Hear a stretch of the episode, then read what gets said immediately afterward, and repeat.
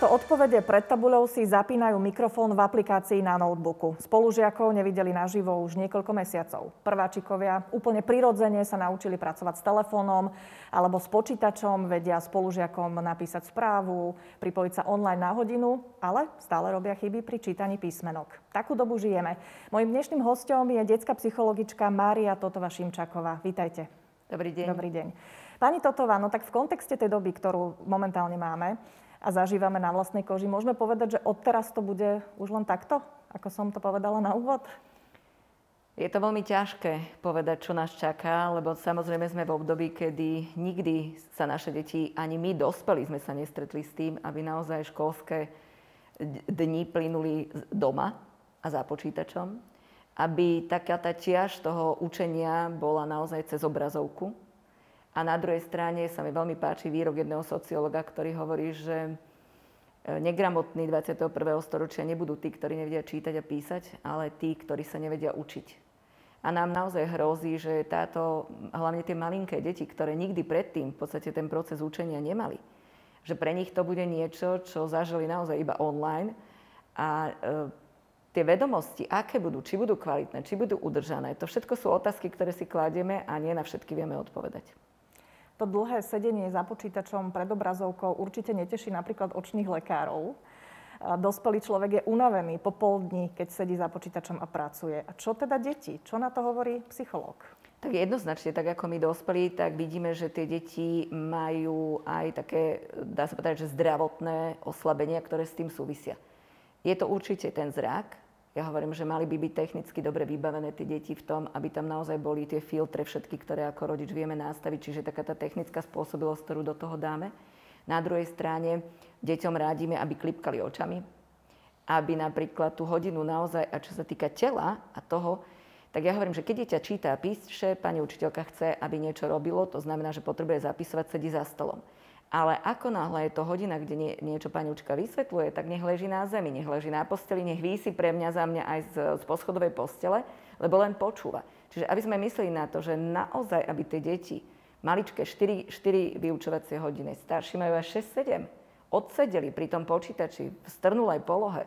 To je to, čo sa snažíme nerobiť aj v tej škole, že predsa len trošku polohujeme, tie deti nejakým spôsobom sa prejdú Mnohé tie prestávky, ktoré majú medzi tými, sú nedostatočné na to, aby sa dieťa najedlo celý deň, aby, aby malo nejaký prísun tekutín a podobných vecí. Takže myslím si, že myslíme na to ich zdravie a dávajme im nejaké zdravé nápady, či už rodič alebo učiteľ, aby naozaj deti sa hýbali, aby tam neboli iba na jednom mieste a nefixovali tú obrazovku ako niečo, čo je nemenné. Fixujú obrazovku, ste to pomenovali.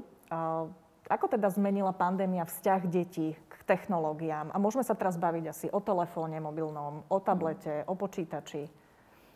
Tak ja už sa 12 rokov venujem v rámci projektu Deti na nete, deťom a technológiám. A tento sociálny experiment, ktorý sa nám teraz podaril, v podstate nám urobil takú veľmi zaujímavú vec. My sme predtým videli vo výskumoch a prieskumoch, ktoré sme robili, napríklad posledný 2016, že deti z toho času, čo sú na internete, keby sme to zobrali ako 100% času, tak len 10% z toho času bolo napríklad učenie alebo práca do školy. Všetko ostatné bolo viac zábava, boli tam sociálne siete, komunikácia s ostatným svetom, počítačové hry, ale stále by sme to dali do, takého, do takej tej sféry, že to, čo chcem, to, čo ma baví a to, čo si z toho vyberiem. Ale my sme im urobili zmenu, a to obrovskú. Zrazu mi väčšina detí povie, že 20-30%, možno aj 50% môjho času, ktorý sedím za počítačom, je moje učenie je moja škola. Čiže jednak sme vytlačili akoby tú časovú líniu inak a teraz to neznamená, že to ostatné ubudlo. Pretože práve preto, že nemôžu chodiť von a nemajú sociálne kontakty, tak sa nám výrazne navýšila tá časť toho sociálneho kontaktu cez obrazovku s celým môjim kamarátským svetom, rovesníkmi, starými rodičmi, všetkými. A do toho teda tam máme aj tú zábavu, to sú tie počítačové hry, videjka, e, nejaké tie četovačky a podobne. Čiže toto je taký zaujímavý experiment, ktorý nám táto doba priniesla. Čo sa týka mobilov, tak mobil je naozaj pre dieťa hračka. A hlavne, kedy si sme e, v roku 2006-2008, keď sme začínali, sme pracovali s deťmi od 10 rokov, ktoré dostavili prvý mobil. Ako sme na tom teraz? 6-ročné deti, väčšina z nich, viac ako 70% má vlastné zariadenie a v tejto dobe, keď sme museli pozáňať deťom počítače, požičiavame im telefóny, aby sa mohli učiť. V podstate každé dieťa školopovinné musí mať nejakú technologickú vec, aby sa mohlo učiť. Čiže my sme to v podstate zlegalizovali, respektíve tá pandémia zlegalizovala prístup tých najmenších detí k týmto aj áno, ale princíp bol, že aj vtedy už oni potom siahli, len to chápali ako hračku. Chápali to ako niečo, či má malčičko, bábiku alebo telefón, ono je to vlastne jedno. A, my, a od toho školského veku sme ich teraz akoby naučili, že ono je to, predstav si, aj niečo na učenie. Je to niečo, čím sa budeš vlastne učiť. No a ako zareagovať teda, keď príde situácia a príde otázka, že mama, a na čo sa ja učím písať perom, keď vlastne mám klávesnicu? Dobrá otázka. A ja som už pred pár rokmi jednej takej e, škole v Bratislave navrhla, že urobme to tak, že nielen, že ich učíme čítať a písať, že ich dokonca neučíme možno úplne to klasické slovenské písmo, ale že zavádzame častokrát Comenia Script, to je veľké malé tlačené, medzinárodnejšie písmo. Ale naučme už tých malých, že klavesnica znamená, že Ačko týmto prstom, Esko týmto prstom. Ja som veľký zastanca toho, že celý život okrem písania rukou píšeme aj na počítači. A už keď dieťa má napríklad väčšie ruky, to znamená, že už by dokázalo sa naučiť 10-prstový prstoklad. Nech sa to na, naozaj učí a nech je to jeho základná zručnosť, ktorú mu vieme dať. Nie, aby to bolo o tom, že nahradí to písmo. V žiadnom prípade. Písanie rukou je... Niekto napríklad aj knihy píše rukou, lebo to je proste ten pocit, ktorý potrebuje z toho mať. Ale na druhej strane sme naozaj počítačovo gramotní, ak píšeme ako ďatle neviem kto ako, ale ja teda tiež, pár kníh napísané, ale ako ďateľ, hej, troma prštekmi. Čiže skúsme ich učiť, že je to jedna z tých zručností, ktorá môže byť a myslím, že teraz to tie deti naozaj chápu. Napriek tomu, že to teda potrebujú sedieť pri tej technológii kvôli vyučovaniu, mm. mnohé deti, stredoškoláci na druhom stupni, naozaj už niekoľko mesiacov sa takto učia. Aký to môže mať vplyv na vývin, na, na ten psychologický, na ten mentálny? tak tam nemáme asi dobré správy, my ako psychológovia, pretože vidíme, že mnoho detí naozaj nabralo napríklad nové fóbie, čo sa týka technológií. Mám deti, ktoré sa odmietajú ukazovať na kamere. Mám deti, ktoré sa... Fóbia znamená, že už je to naozaj strach, ktorý je neprekonateľný, častokrát potrebuje terapeutický zásah. Mám deti, ktoré odmietajú e, tento kontakt, dokonca to učenie. Mám chlapca, ktorý na základe tohto stresu z toho celého je jeden je úplne bez vlasov, je alo, má alopeciu, znamená v 14 rokoch plešatý. Mám iné dieťa, ktoré má psycho, psychogénnu cukrovku. A takýchto príkladov by som videla, vedela vyťahnuť oveľa viac. Čiže vidíme, že tá situácia pre tie deti stresujúca, náročná, emoc, emočne zaťažujúca, sociálne ich uh, uvrhla do izolácie od svojich rovesníkov, čo je pre tie deti veľmi náročné a tým pádom sa to odráža na ich psychickom zdraví, na ich emočnom stave výrazne.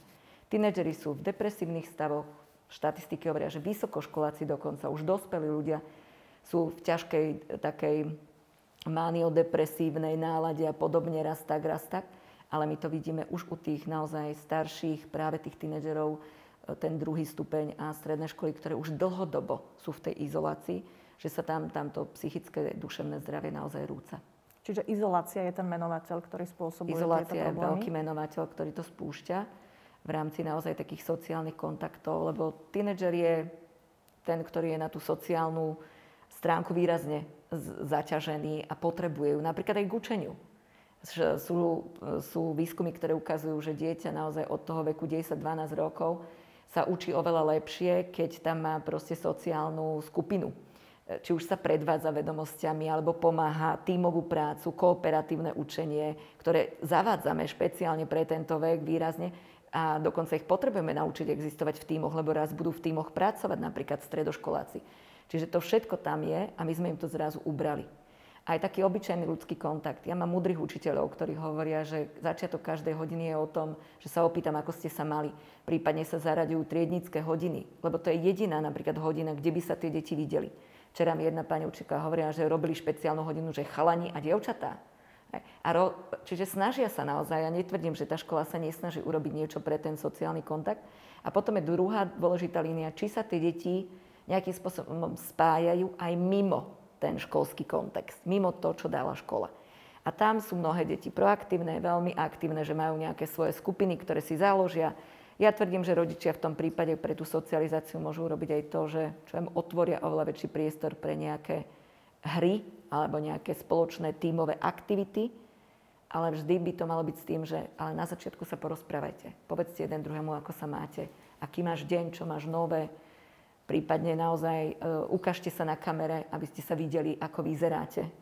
Čiže je to veľmi, veľmi nevyhnutná stránka, ktorú im nejakým spôsobom musíme nahradiť alebo vytvoriť im na to priestor. Pri technológiách netreba na to zabúdať, musí tam byť tento ľudský faktor. Ako dieťa vníma vyučovanie a učenie sa v škole a pri počítači? Aký je v tom rozdiel? A v čom? Máme také rôznorodé zásady, ktoré vypracovalo, napríklad ja som najkrajšie našla na stránke IPčka, kde sú také zásady toho učenia na diálku.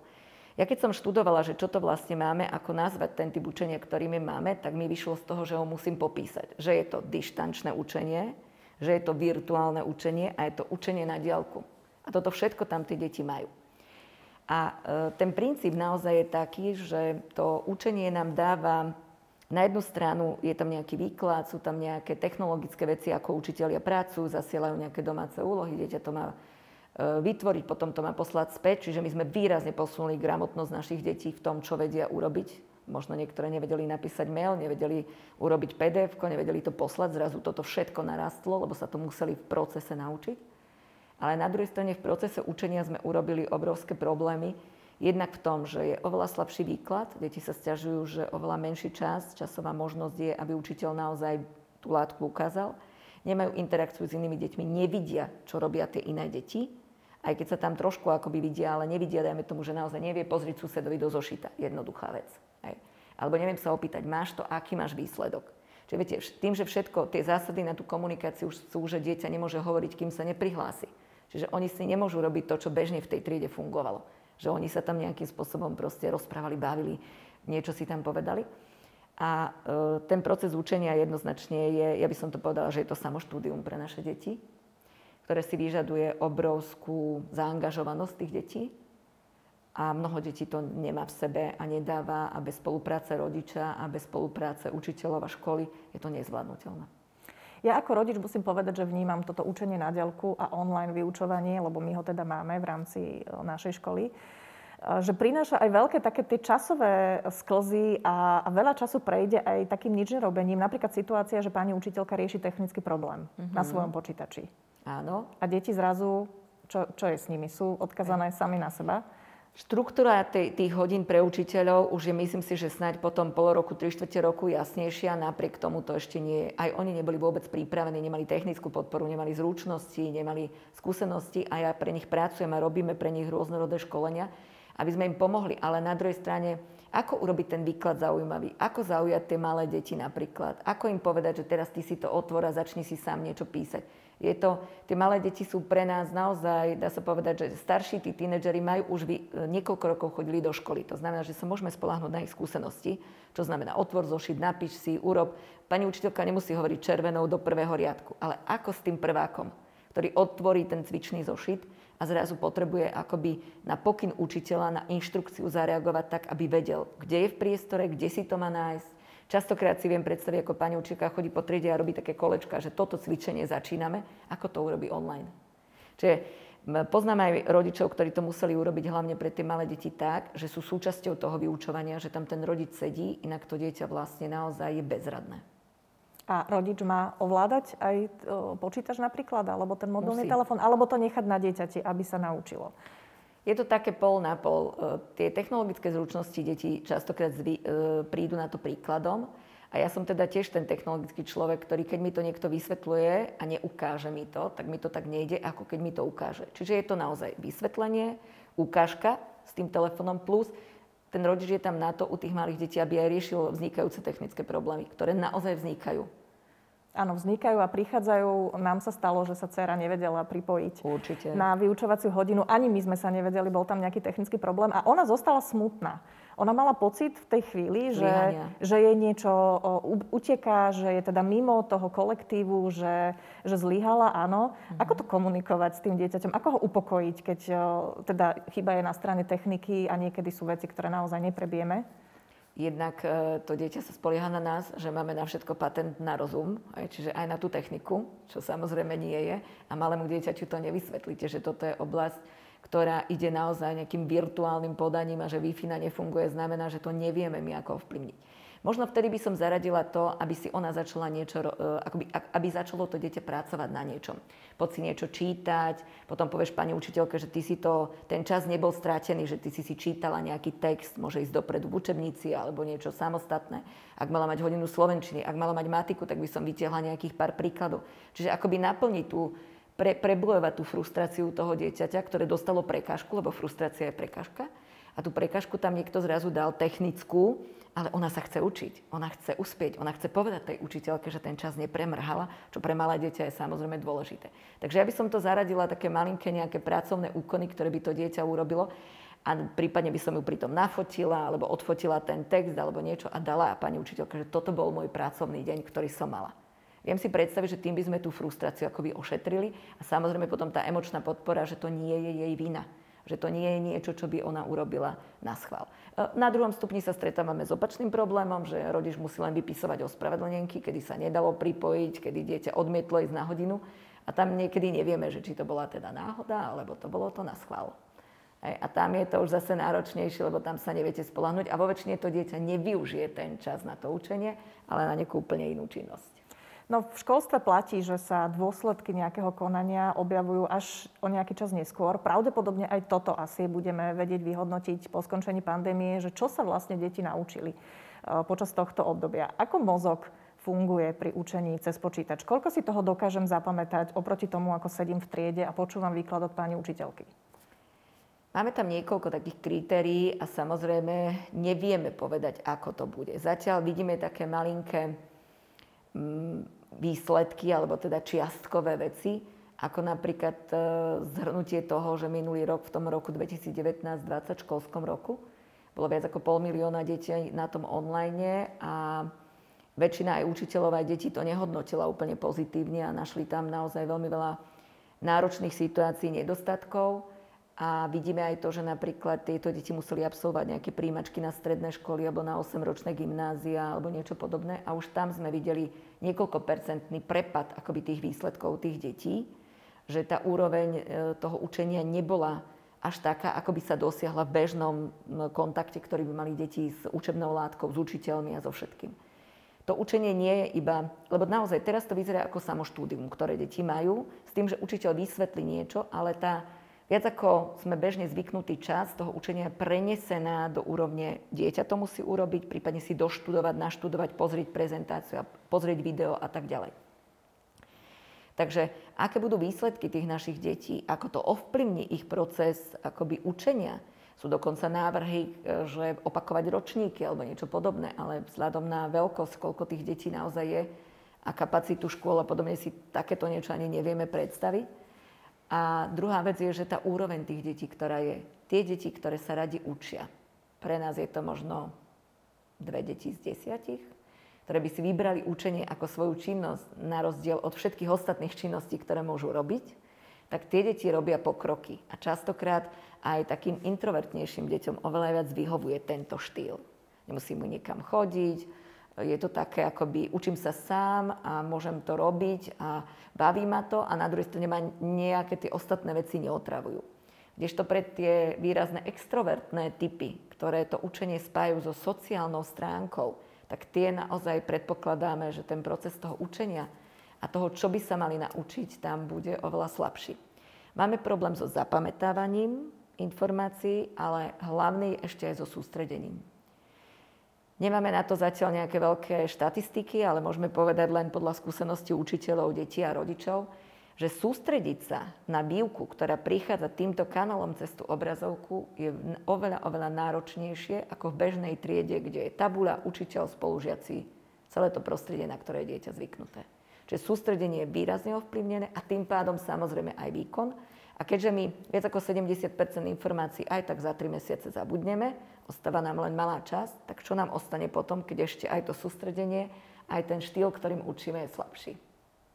No, ťažká otázka a v, kto vie, aká bude na to odpoveď. Verím, že to nebude až taká katastrofa, ale asi treba teda rátať s tým, že tie výsledky naozaj budú, budú slabšie a že tieto deti žiaľ si to so sebou ponesú pravdepodobne e, nejaký čas. Určite sa v tom viacerí rodičia nájdu, ale čo robiť v prípade, že sa naozaj zhorší prospech dieťaťu? Lebo určite sú také prípady, aj vy sa pravdepodobne určite. v praxi s tým stretávate, že sa pod, tom, pod vplyvom toho dištančného vzdelávania zhoršili známky žiakovi. Mám z toho ako rodič robiť drámu? Mám vyvíjať naozaj nejaký tlak na to, aby sa teda zlepšil? Čo v takom prípade? Môžu tie technológie toto spôsobiť, že sa zhorší známka nejakému žiakovi? Akýkoľvek, eh, akákoľvek zmena, ktorá nastane v učebnom procese, môže zhoršiť výsledky toho dieťaťa. A na druhej strane my máme aj úplne iný štýl hodnotenia toho, ako tie deti hodnotíme. E, neexistuje na to nejaký koncepčný prístup, ktorý hovorí, že dieťa má na, na, urobiť jeden test za pol roka a mnohí robia veľké testy, malé testy. Niekto to robí tak, že deti dostávajú časové nejaké línie, musia ho priamo odovzdať, niektorí ho dostávajú na doma.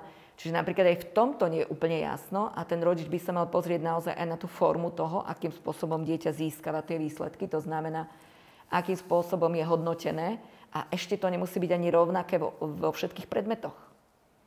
Čiže byť trošku akoby viac e, schopný chápať to svoje dieťa, prípadne všimnúť si tie veci a povedať, tak tebe nejde test, lebo si pri ňom nevieš sadnúť, alebo dajme tomu, vyplňaš ho sám, máš časový stres a preto ti to nejde. Čiže trošku naozaj pochopenia, aj vnímania toho dieťaťa, pozrieť sa nielen na tú známku alebo percento, ktoré príde, ale za tým, čo je.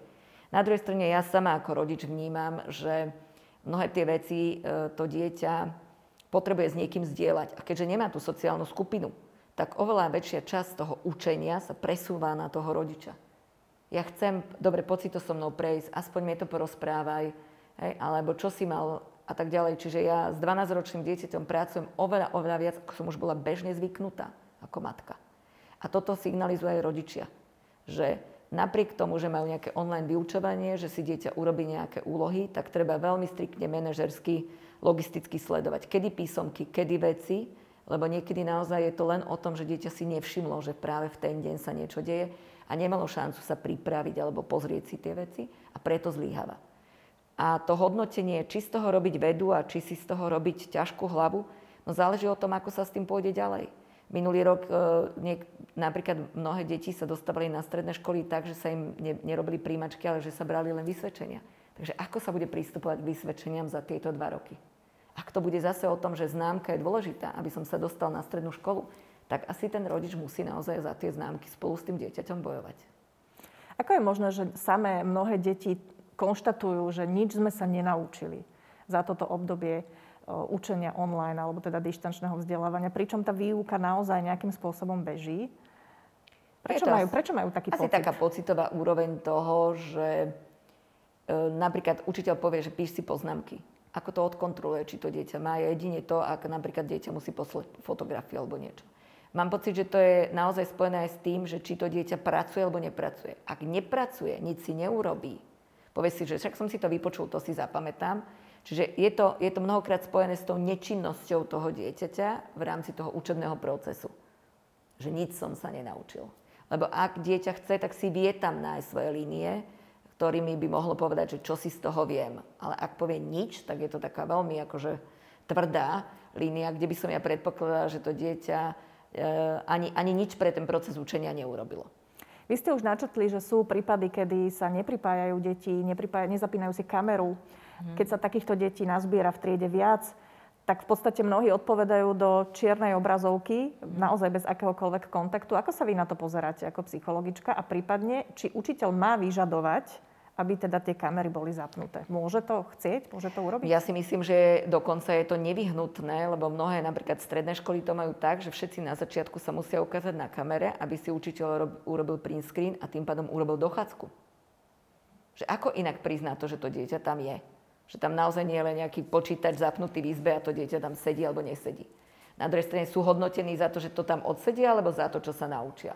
Čiže tam tých otázok je veľa, ale je pravda, že kvôli tej akoby dochádzke a nejakým tým pravidlám, hlavne pre tie staršie deti, je nevyhnutné, aby fungovala kamera. E, ešte možno toto by zaakceptovali tie deti, že potom sa vypnú z tej kamery, že celú dobu teda nie sú viditeľné, ale druhá línia je to, že keď ich niekto osloví, Minule mi taká mamina hovorila, že to je ako hľadanie duchov. Si tam, si tam, si tam, že pani učiteľka neustále vyzýva to dieťa, aby sa ozvalo, lebo zase deti musia mať povypínavné mikrofóny a častokrát zase toto je problém. Hej, že zapnúť sa a odpovedať. A čaká sa 5 minút na odpoveď jedného dieťaťa, čo je z tých pár minút, čo máme na to učenie naozaj akoby. To by sa ho nepýtala, keby ho videla pred sebou, ale tu sa ho pýta. Čiže individuálne e, riešiť tie príbehy a tie prípady, keď tie deti naozaj s tým majú viditeľný problém a je to aj skonzultované s rodičom, že to dieťa pociťuje naozaj z toho nejaký výrazný stres a má s tým problém, to by som individuálne riešila. A ostatní asi také zásady, aké sú dané. A tie zásady hovoria, že teda aj tá kamera, aj ten mikrofón sú podstatné veci, aby to dieťa mohlo v tom učebnom procese fungovať. Áno, technická stránka veci. Mňa napríklad prekvapuje častokrát, že moja dcera skonštatuje, že to je nuda. Zase sa pripojiť na Slovenčinu napríklad, že to je mhm. nuda.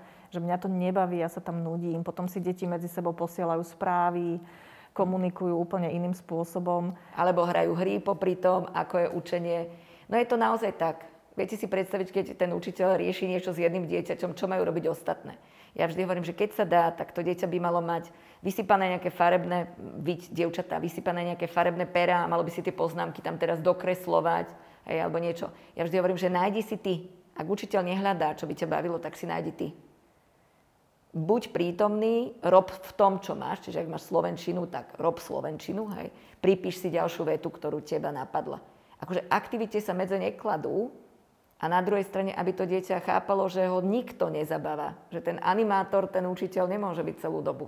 To znamená, že ak máš slovenčinu, rob slovenčinu, ale môžeš si robiť niečo. Cvičný zošit, alebo do toho istého vymýšľaj niečo iné. Ak máš matiku a baví ťa to, tak tam píš nejaké ďalšie príklady. Hej, opisuj nejaké z knihy alebo čokoľvek. Čiže tam je veľká, veľká línia toho niečo, niečo samostatne vytvárať, ale ja tvrdím, že držať sa v téme. Čiže nie je to, že začnem četovať s kamošmi o blbostiach, alebo hrám počítačovú hru na druhom technickom Ehm, na tablete hrám počítačovú hru a na, na PC som pripojený, ale urobme to tak, že tú hodinu naozaj venuješ tomu učeniu, lebo po takejto hodine, keď to dieťa nie je sústredené a robí niečo úplne iné, naozaj povie, že nič som sa nenaučil. Dokonca ja to robím tak, že chcem, aby mi povedal, čo bolo na zemepise, aká bola téma. A keď mi ju nevie povedať, tak nie som milý rodič, lebo to znamená, že na tej hodine vlastne duchom nebol. Keď nevie ani tému, o čom to celé bolo. To už sa nepýtam na podrobnosti. Myslím, že viacerí máme s tým podobné skúsenosti. Niekedy nevie teda zopakovať ani, že čo pani učiteľka hovorila. Potom áno. treba dávať otázky typu, čo bolo najvtipnejšie na hodine. Hej. Kto sa nepripojil, to je tiež dôležité, lebo to je ten duch, ktorého sa tam vyvolávalo. Čiže byť trošku naozaj taký, akoby zaradiť do toho naozaj aj zmysel pre humor a tie otázky neklas len to, či si tam bol, nebol, ale trošku ísť akoby do, do takej tých nejakých detailov. Aktuálne to vyzerá v školách tak, že už niektoré deti sa vracajú do tried. A teraz sa objavilo také, taký iný štýl vyučovania, že sa otvorí notebook v triede, učiteľ je pri tabuli, vysvetľuje mm-hmm. a v podstate notebook je zapnutá kamera, čiže nejaký prenos ide aj, aj do detských izieb, ale nie je to už tá komunikácia cez tú technológiu, ako to bolo, keď sa učilo iba online. Mm-hmm. Uh, môže si z takéhoto vyučovania zobrať niečo dieťa, keď teda sedí doma a vidí síce, čo sa v tej triede deje, ale reálne sa nemôže zapojiť, lebo tam tá technológia už nedovolí? Majú to školy naozaj nastavené pre tie malé deti a dá sa povedať kvôli bezpečnosti určitých detí, ktorí rodičia stále trvajú na tom, že teda nie sú schopné chodiť do školy. No je to, je to tak, že keď to rodič rozhodne, je s tým spokojné dieťa a je schopné to dieťa sa doma učiť, miesto toho, aby bolo v škole, ja by som kladla niekoľko typov otázok pre toho rodiča. Že to, že to moje dieťa ostáva doma, môže mať samozrejme nejaký dôležitý akcent, prečo to robím. Na druhej strane, ak tá možnosť je, hlavne pre tie menšie deti sa otvorili tie možnosti, tak to chodenie do školy zrazu nadobudne úplne iný význam. Mnoho, ja som hovorila s deťmi, ktoré mi povedali, že ja tak strašne závidím tým deťom, že oni môžu byť v škole a ja musím sedieť doma. Čiže tam dokonca akoby vzniká nejaký dvojstupňový model toho, že tie jedny deti majú akoby výsadu alebo výhodu, ktorú už vtedy získali a ja ju nemám. To dieťa môže byť ešte menej motivované niečo robiť a v podstate aj oveľa menej mať chuť niečo robiť, keď vidí, že, že je kvázi mimo toho procesu, v ktorom by chcelo byť. Mm-hmm, rozumiem. Ako to môžeme urobiť e, s delením si času? Prešli sme si tým vyučovaním, že čo teda deti ako vnímajú počas mhm. toho predpoludnia, majú vyučovanie, potom sa skončí škola A ako oddeliť ten čas, že toto bol čas, kedy si sa venoval škole na počítači a teraz je voľný čas a mal by si robiť niečo iné. Ja ako rodič nechcem, aby si sedel na počítači alebo mal v ruke telefón. Dá sa to? Ako to urobiť? No, možno také základné zásady ešte k tomu online poviem, že ja si myslím, že napríklad ráno by dieťa naozaj malo vstať a malo by sa nachystať do školy. Že by to nemalo byť o tom, že 5 minút predtým pretrie oči a ešte v pyžame, maximálne míkina na pyžamo si sadá k tomu. Lebo v tom prípade my hovoríme, že ten režim dňa treba začať udržiavať. A ten vytvára potom to, že ráno som vstal, aspoň som sa prezliekol, aspoň som si, niečo dal na raňajky, alebo cez prvú prestávku, keď som mal v hodine, som si dal nejaké. Viete, že kým neurobíme z toho aj do poludneška nejaké časové zóny a teda správne činnosti, tak aj to popolne vyzerá tak, že to dieťa povie, že však som pížeme, už ostanem, ani sa nebudem prezliekať a vlastne nikam nejdem, tak nemusím. Máme naozaj taký ten opotrebovaný spôsob toho, že nejak chradneme v týchto činnostiach. No a popoludne by malo byť zase nejak štrukturované. Čiže ak tam má to dieťa nejaké jedlo, ak tam má to dieťa nejaký pobyt vonku a hlavne potom, ako skončí tá online škola, by malo jednoznačne zmeniť priestor, opustiť izbu aj počítačové technológie. Čiže či to bude nejaký pobyt vonku, keďže už slniečko nám krásne vychádza, už bude inak štrukturované to, to počasie, alebo je to e, pomoc pri varení, alebo čokoľvek. Proste opustiť izbu a zmeniť činnosť. Je pravda, že väčšina detí sa ešte aj v rámci toho popoludňažka musí venovať škole niečo dorobiť, urobiť nejaké úlohy, preposlať veci. A na druhú stranu sa chcú hrať, chcú využiť tú zábavu. A tá zábava na technológiách bola aj predtým, ale dieťa prišlo zo školy, splnilo úlohy a dostalo nejakú hodinu, ale teraz my ako rodičia sa na to dívame tak, že však už celú, celú väčšnosť si bol pripojený. Ale to pre deti nie je to isté. To, že boli pripojení na online vyučovaní, nie je to, že ja si robím na tom tablete alebo telefóne to, čo chcem ja. To znamená, že oni naozaj vyžadujú ten čas. Uh, väčšina rodičov podľa ich slov to deťom dáva. Možno je dôležité len držať nejakú hranicu, ktorá je pre obe strany priateľná. Nájsť možno kompromisom medzi tým, čo by sme chceli my, lebo my chceme pol hodinu, ale dieťa chce 5. Takže nájdime nejaký kompromis, pretože naozaj, keď sa na to pozrieme, tak činnosť, ktorú tam dieťa robí, musíme posúdiť. Ak je to nejaké četovanie s kamarátmi, ak je to nejaká hra, ale pritom je to s najlepšími kamarátmi, ktorých som dlho nevidel a potom sa hráme v tej hre a vykrikujeme tam dve hodiny a smejeme sa pritom, ja by som to nebrala iba ako počítačovú hru, ale ako sociálnu činnosť a sociálnu interakciu, ktorú má dieťa s kamarátmi, lebo inú nemá. Na to četovanie som sa chcela opýtať, o, presne, že či teda nechať dieťa si četovať s kamarátom po vyučovaní, alebo aj cez prestávky. Cez prestávky a v takých tých rýchlych sledoch sa mi to zdá ako od, od e, sústredujúce a tá, osciluje to potom veľmi tá pozornosť. Ale popoludní e, systémom, že píšem si s kamarátkou, plus by vždy mal byť nejaký obsah. O čom? Lebo ja mám problém, že tie deti, to je o tom, že 20 SMS-iek a je to len chichy, chacha a nič. Čiže sociálna komunikácia má svoje zásady a to znamená, že dávam nejakú tému alebo sa niečo pýtam. Že by to nemalo byť len obrázok a ikonka, obrázok a ikonka. Hej, že o čom je tá komunikácia? Čiže tam pomôže rodič a možno nejaké nápady typu e, včera si čítala tú knižku, tak jej povedz, že čo bolo v tej knihe. Alebo boli sme vonku, čo si tam videla, napíš. Viete, že téma, téma, témy tých, tých rozhovorov a to, čo my vidíme, na tých četoch deti sú častokrát e, vlastne bez témy. A my potrebujeme tému, lebo tak prebieha komunikácia, že sa o niečom bavíme. Technologická doba priniesla asi aj iné vyrovnávanie sa s takými bežnými situáciami. Určite o, e, sa každému rodičovi stalo, že po príchode dieťaťa domov zo školy riešil nejaký problém, ktorý má dieťa s kamarátkou. Ale teraz mm. sme v tom virtuálnom svete. A sú prípady, kedy napríklad, že neodpíše spolužiačka na správu a zrazu je dieťa Mám pocit tragédie, mm. frustrované, áno, že už to nie je moja kamarátka. E, prípadne si chce za kamarátka začetovať s inou spolužiačkou. E, všímate si aj vy vo svojej praxi, že naozaj tieto takéto kamarátske problémy sa preniesli do toho virtuálneho sveta a že musíme sa v tom asi nájsť, ako to riešiť?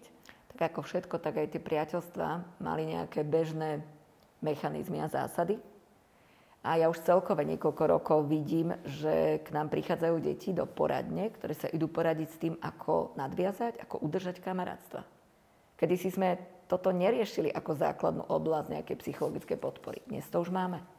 Akoby vymizli deťom mechanizmy, jednak si nájsť tých ľudí, ale jednak ich akoby udržať. A na druhej strane taká typická rodičovská otázka, keď ide dieťa do školy, už máš kamarátov? Ja vždy hovorím, netlačte. Čo znamená mať kamarátov? Možno kamarátov má všetkých. Ale priateľstvo je pre mňa úplne niečo iné. To je človek, ktorý o mne vie niečo, čo nikto iný nevie.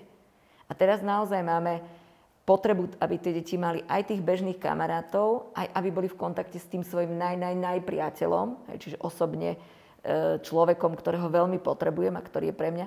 A toto sme im zase všetko hodili do toho online.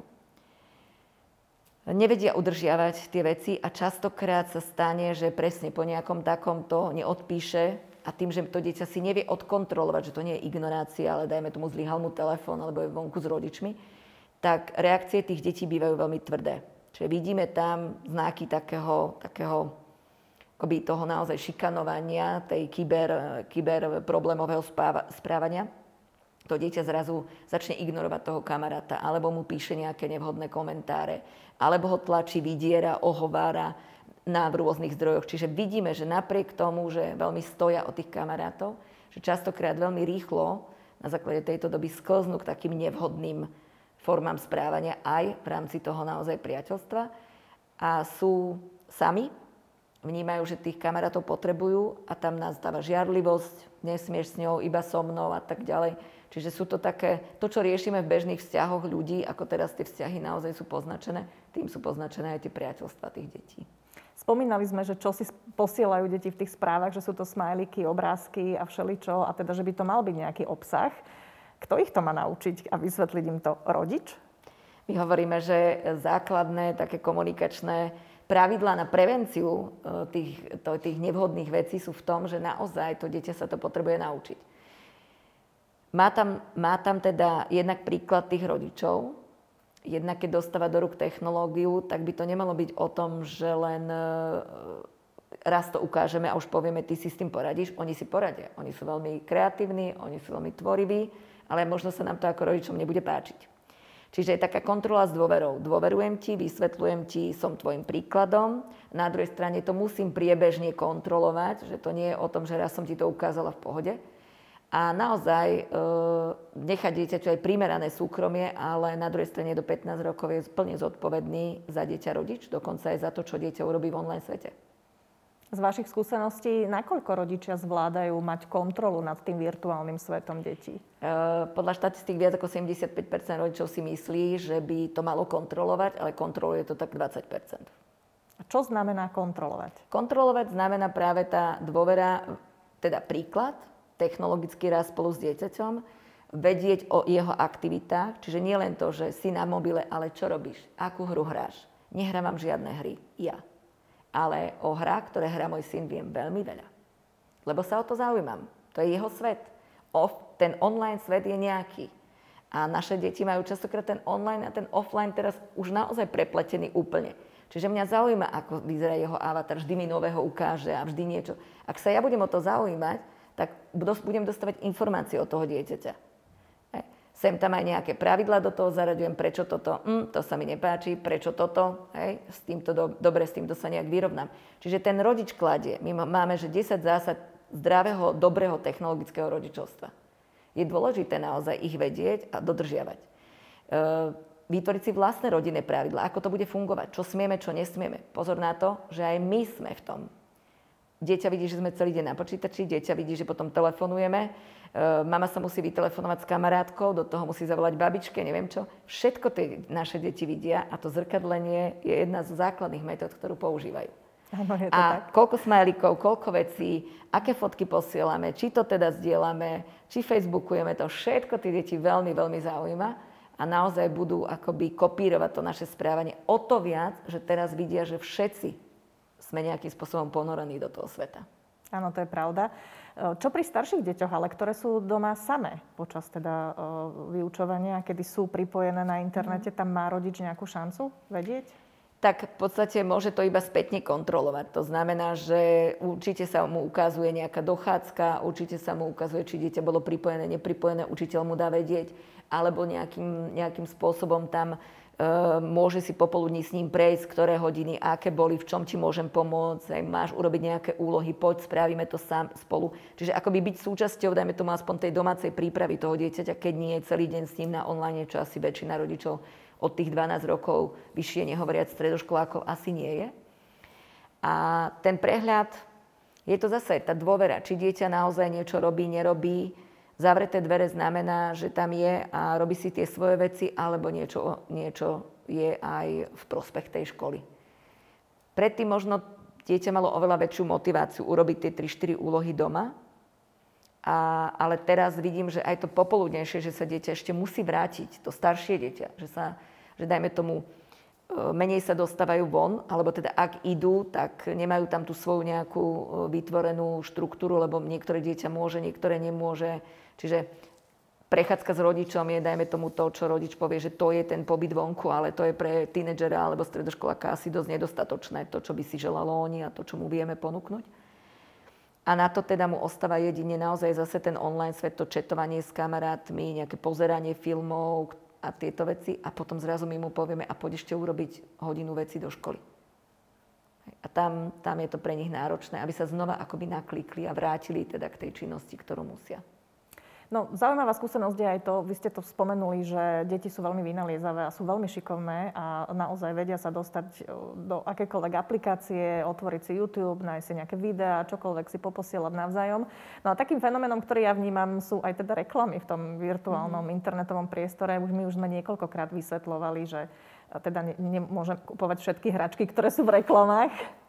Takže ako sa možno dajú tie reklamy oddeliť od toho školského obsahu, alebo ako na to reagovať, keď dieťa vám stále ukazuje, že, že ja neviem, hry, hračky, vyskakuje to na neho pri každej chvíli tie reklamy. Aj keď ste zodpovedný rodič a urobíte to tak, že to dieťa dokonca má e, zakliknuté, že po, počítač alebo tablet používa dieťa, tak tým pádom mu okliesnite akoby tú tématiku. To znamená, že aj tie reklamy chodia primerane. Ešte horšie sú na tom deti, kde rodičia neurobia tento klik, to znamená, že mu tam chodia všetky reklamy, všetkého druhu. Hej.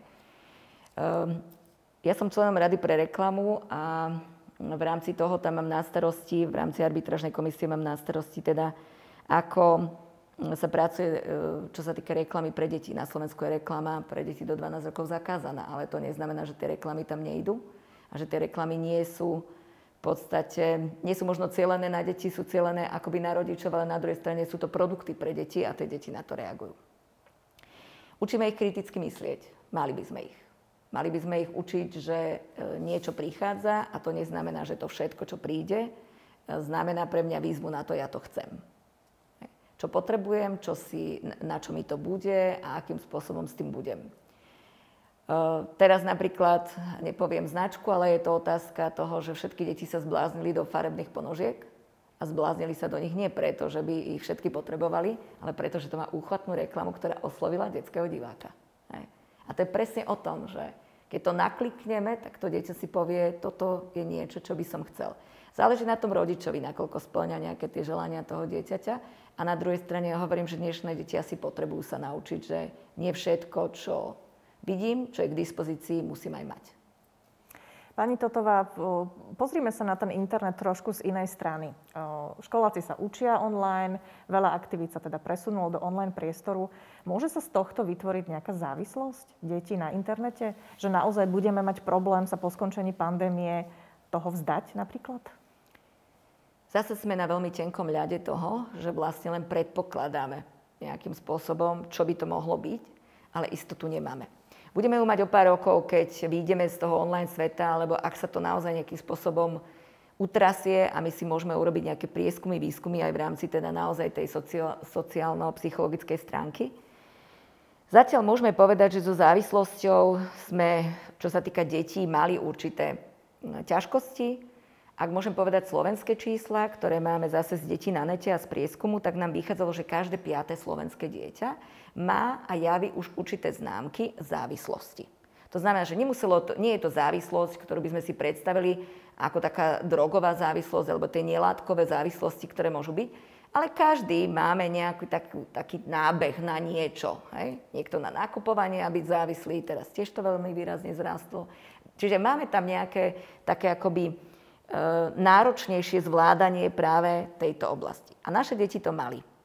Ale teraz sme v podstate naozaj akoby všetci nabehli do obrovského online sveta a tým pádom vieme predpokladať, že či už závislosť tých detí na tých počítačových hrách, to znamená na tej zábave, to sú hry, videjka, všetko to, čo oni tam majú, hej, či to bude závislosť na tej komunikácii na tých sociálnych sieťach, lebo aj doteraz to bolo tak, že deti spolu boli v škole, rozprávali, ale aj tak potom po, po večeroch, po popoludniach ešte spolu četovali. Hej? Čiže mali to tak či tak, mali aj priamu komunikáciu a ešte využívali aj to. Ale teraz sme im kus zobrali a ja som možno optimista, ktorý hovorí, že tie deti sa tak strašne budú tešiť, keď budú mať kamarátov vedľa seba, že verím, že tento svet pre nich bude zaujímavejší, ten reálny svet a reálne priateľstva a chodenie po vonku s kamarátmi, ako to, ne, neznamená to, že si mi nebudú četovať, ale aspoň to možno vyvážia jednak jednej, lebo si uvedomia, ako veľmi im to chýbalo. Či budeme mať e, oveľa viac závislé deti na technológiách, je naozaj ťažká otázka. Možno áno, niektoré, ktoré sa nebudú vedieť akoby vrátiť k nejakému inému, zdravšiemu spôsobu trávenia času. Ale nám to ukazuje, že, že tie deti, ktoré sú náchylnejšie k tomu, aby boli viac závislé na niektorých veciach, či už je to čokoláda alebo počítač, tak tie do toho spadnú oveľa viac. Nebudú sa deti báť znova toho sociálneho kontaktu? Nebude pre, nie, pre niektoré možno výhodnejšie zostať v tom virtuálnom? Určite pre niektoré áno, tam by som možno spomnula práve tých introvertnejších, takých tí, tie deti, ktoré e, chodia do školy, ale vlastne ten nejaký veľký sociálny kontakt nevyžadujú. Hej. Máme tam kategóriu detí, ktoré majú napríklad ťažkosti v učení a pre tie tiež tá škola, ktorá je takáto, možno je oveľa jednoduchšia, že nik, nie, nie sú konfrontovaní s tým, že všetci ostatní majú lepšie výsledky, ako mám ja. Lebo doma som sám za seba. Čo vedela by som nájsť pár možno takých kategórií tých detí, ktoré si povedia, že nechcem ísť späť do školy, prečo by som to robil. Veríme, že väčšina z nich povie, že áno, chcem sa vrátiť do bežného školského prostredia, do školy, do lavice. Môžem aj takto možno odhaliť nejaký problém so začínajúcou závislosťou, ak sa dieťa začne vyhýbať kontaktu e, prirodzenému fyzickému so spolužiakmi a je teda len na počítači? Alebo ako zbadám a zistím, že je nejaký problém, že už to prešlo nejakú hranicu? Čo sa týka závislosti, máme také kritériá, ktoré, ktoré sú a ktoré sa dajú nájsť. Môže si rodič vyklikať taký testík, nájde to na mnohých stránkach, ktoré sa tomu venujú. A tam napríklad je to, či dieťa e, naozaj, je, nielen to, koľko hodín tam trávi, lebo teraz máme trošku náročné práve toto, ale napríklad, či o tom iba rozpráva, o tom online svete, o online hrách, o tých veciach. Máme tam, či v noci je schopné sa kvôli tomu zobudiť. Je pri počítači. Odmieta akékoľvek činnosti. Bráni sa, dajme tomu, pobytu vonku, pobytu s kamarátmi a tak ďalej. Čiže vidíme to podľa toho, že to dieťa naozaj môžeme naklikať tam nejakých 10-15 pravidiel a keď pri každom ten rodič povie áno, aj toto má, aj toto má, aj toto má, tak už by sme mali byť opatrní v tom, že či to naše dieťa naozaj si nevyberá len tento svet a ten ostatný. A druhá vec je, ak mu niečo iné ponúkneme, spoločenskú hru s rodičmi, pobyt vonku a ono stále hovorí, nie, to nechcem, tu to budem a tu budem sa hrať tak povedať, dobre, chceš byť s kamarátmi, ak to je s kamarátmi, tak ja ti to dovolím, ale napriek tomu chcem, aby si išiel so mnou. Ak je tá reakcia agresívna, ak dieťa bezcielne, keď mu zoberieme telefón, bezcielne chodí a povie, že sa nudí, nič iné nedokáže, nič iné nerobí. Ja hovorím, že koľko dieťa venuje športu, koľko napríklad venuje čítaniu knihy, plus minus taký istý čas má na technológie. Ak nemá žiadnu inú činnosť, tak tým pádom už naozaj máme asi problém s nejakou závislosťou. Čiže navštíviť odborníka v tom prípade? Poradiť sa s odborníkom, uh-huh. hlavne preto, že to dieťa, to nie je len problém dieťaťa, ale problém nastavenia pravidel, ktoré musí urobiť ten rodič. No a venujme sa ešte hrozbám na internete, lebo to je mhm. teda jedna veľká kapitola. A mnohí rodičia sa obávajú, e, že či na to jeho dieťa nečíha niečo práve cez e, ten virtuálny e, svet a či ono to bude vedieť nejakým spôsobom identifikovať. Takže čo môže hroziť našim deťom na internete? S čím sa vy stretávate vo vašej praxi? Je to asi jedna z takých základných e, vecí, ktorým sa dlhodobo venujeme už roky. Sledujeme tie hrozby, nejakým spôsobom ich identifikujeme a snažíme sa robiť prevenciu. Takže skúsim to asi tak. Je tam tá závislosť, ako jedna z tých hrozieb, o ktorej sme hovorili, ktorá je dlhodobá a vieme, že tam môže existovať a teraz sme ju akoby ešte viac vysunuli do toho online sveta. Môže to byť taký kyberšikana.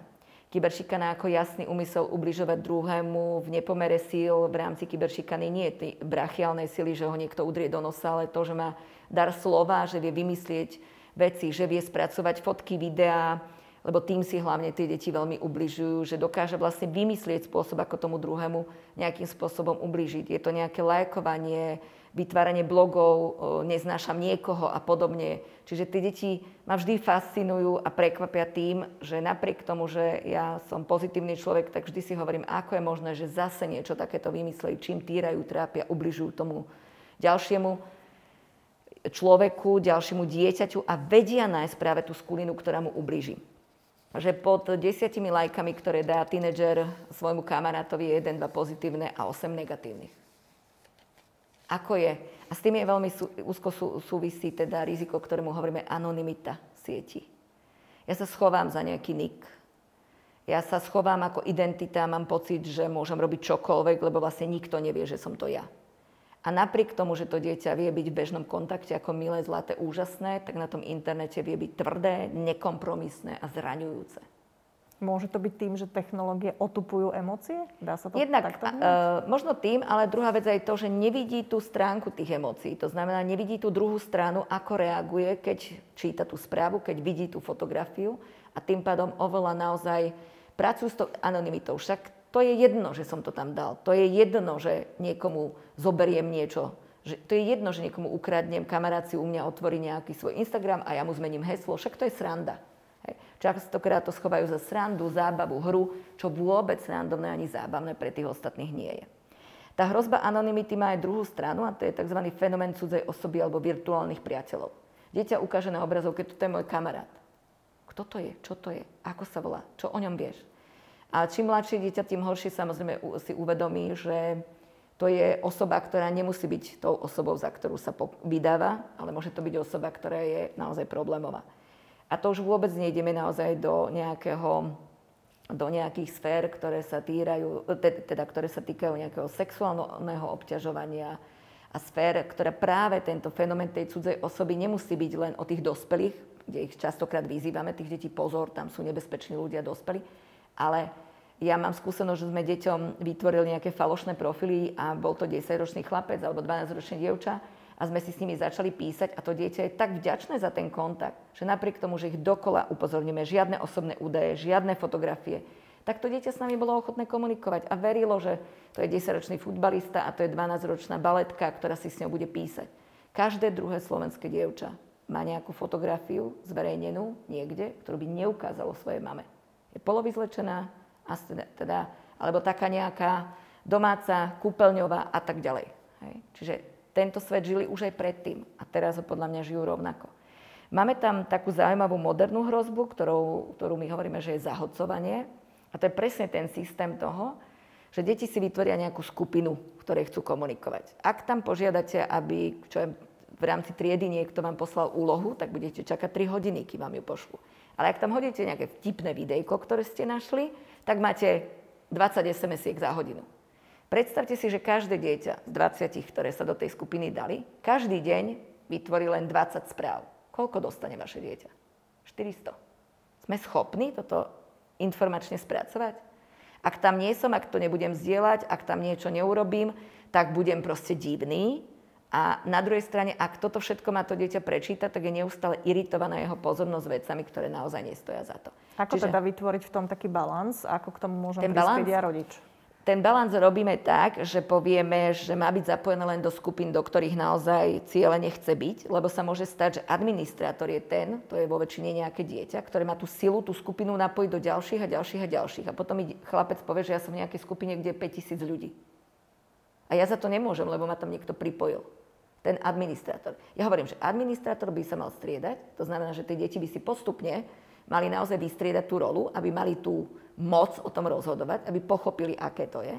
Na druhej strane dohodu nejakú takú, že každý deň v týždni bude zdieľať jedno, dve deti a všetci ostatní budú len akoby diváci. A nemusia to komentovať. A nemusím všetko komentovať.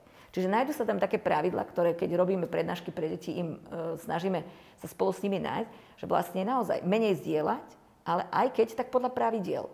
Môže tam byť len jedno video, dve denne. Ak niekto dá viac, musí počkať do ďalšieho dňa, aby ich tam uverejnil.